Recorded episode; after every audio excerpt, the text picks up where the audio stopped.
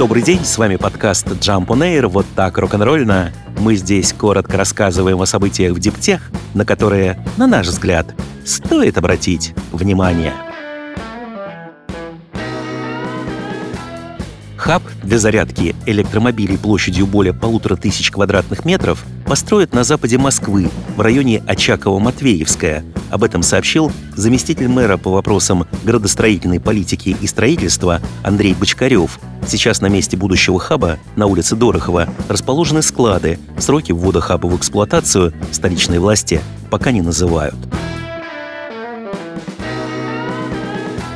Продать свои доли в некоторых стартапах решил Tiger Global, один из крупнейших игроков на мировом венчурном рынке последних лет. Процедура выхода на так называемый вторичный рынок должна будет позволить фонду вернуть капитал некоторым своим инвесторам, пишет Financial Times. Впрочем, источники издания подчеркивают, что эти планы находятся на ранней стадии реализации и что любая сделка, несомненно, будет сложной из-за трудностей с оценкой непубличных активов Tiger. Запущенный Tiger в конце 2021 года специальный фонд поддержки быстрорастущих технологических компаний на ранних стадиях развития размером в $12,7 миллиарда, как утверждали весной ряд СМИ, к декабрю потерял в стоимости 20%, а в марте неофициально сообщалось, что Tiger Global по итогам 2022 года снизила совокупную оценку своих инвестиций во все венчурные фонды примерно на 33%. Немалые средства фонду пришлось списать, обращает на себя внимание и резкое снижение инвестиционной активности Tiger. Если в первой половине 2022 года фирма заключила 245 сделок, то в этом году пока только 15.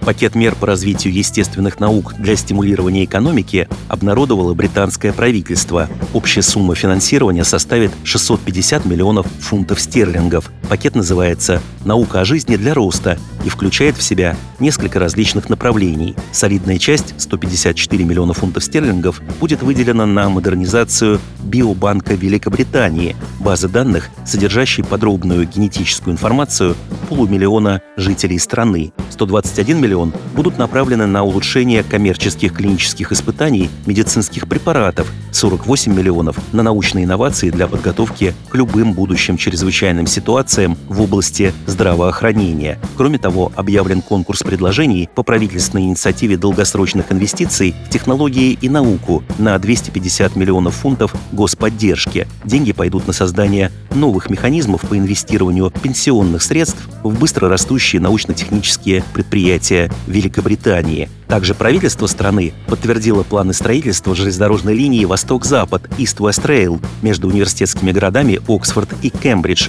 в том числе до биомедицинского кампуса Кембриджа. Власти уверены, что прямое сообщение поможет развитию других городов вдоль маршрута и созданию там новых рабочих мест.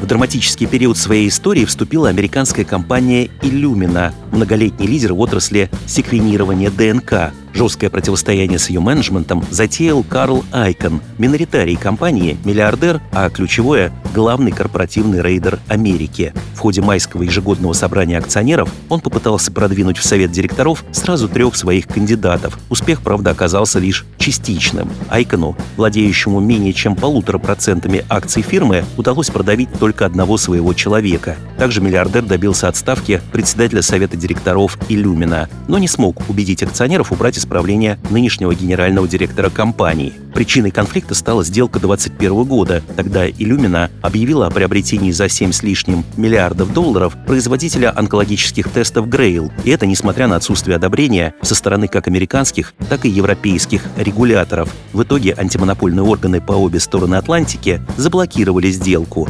Illumina оспорила запрет и ожидает судебных решений в конце этого, начале следующего года. Однако данная история уже скверно сказалась на компании. С августа 2021 года рыночная капитализация Illumina упала с $75 миллиардов до нынешних 33. Карл Айкон ранее называл сделку по приобретению Grail абсурдной и сомнительной и требовал немедленно уволить генерального директора. Отдельно акционер возмущался тем, что хотя сама компания подешевела более чем вдвое, гендиректор получил значительное повышение жалования. Автоматизированный комплекс по установке солнечных панелей в промышленных масштабах создала калифорнийская Terabase Energy. Работать он может круглосуточно и без выходных.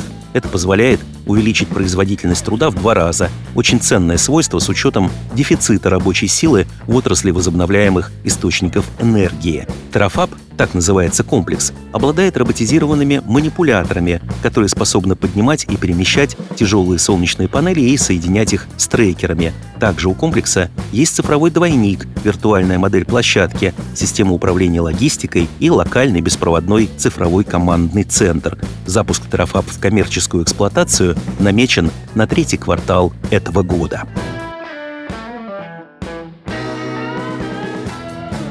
Здравствуй, будущее из фильмов. «Робопес» отныне официально на службе в полиции Лос-Анджелеса.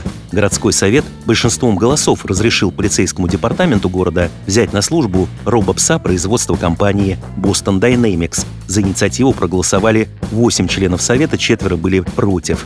Силовикам робот стоимостью $278 тысяч достался бесплатно в качестве пожертвования от некоммерческого фонда полиции Лос-Анджелеса. Сторонники инноваций утверждают, робопес будет спасать жизни, помогая спецназу. Также его будут применять в опасных средах и в поисково-спасательных работах. Полиция ранее заявляла, что робот не получит ни оружие, ни технологию распознавания лиц, и его не будут отправлять на патрулирование. Оппоненты в эти обещания не верят и высказывали мнение, что машина будет использоваться для незаконного наблюдения. Также появление робопса называли проявлением милитаризации общества и высказывали подозрения, что городу придется нести постоянные траты на обучение полицейских взаимодействию с роботом. В 2020 году полиция Нью-Йорка начала применять в работе аналогичную модель робопса, однако очень скоро столкнулась с жесткой критикой со стороны общественности, которая сочла применение такой технологии оруэллщиной. После этого местный полицейский департамент отказался от четвероногой машины, но недавно снова вернул ее в строй, пообещав, что она будет использоваться прозрачно и последовательно. А в Сан-Франциско одно время даже шла дискуссия, не оснастить ли робопса летальным оружием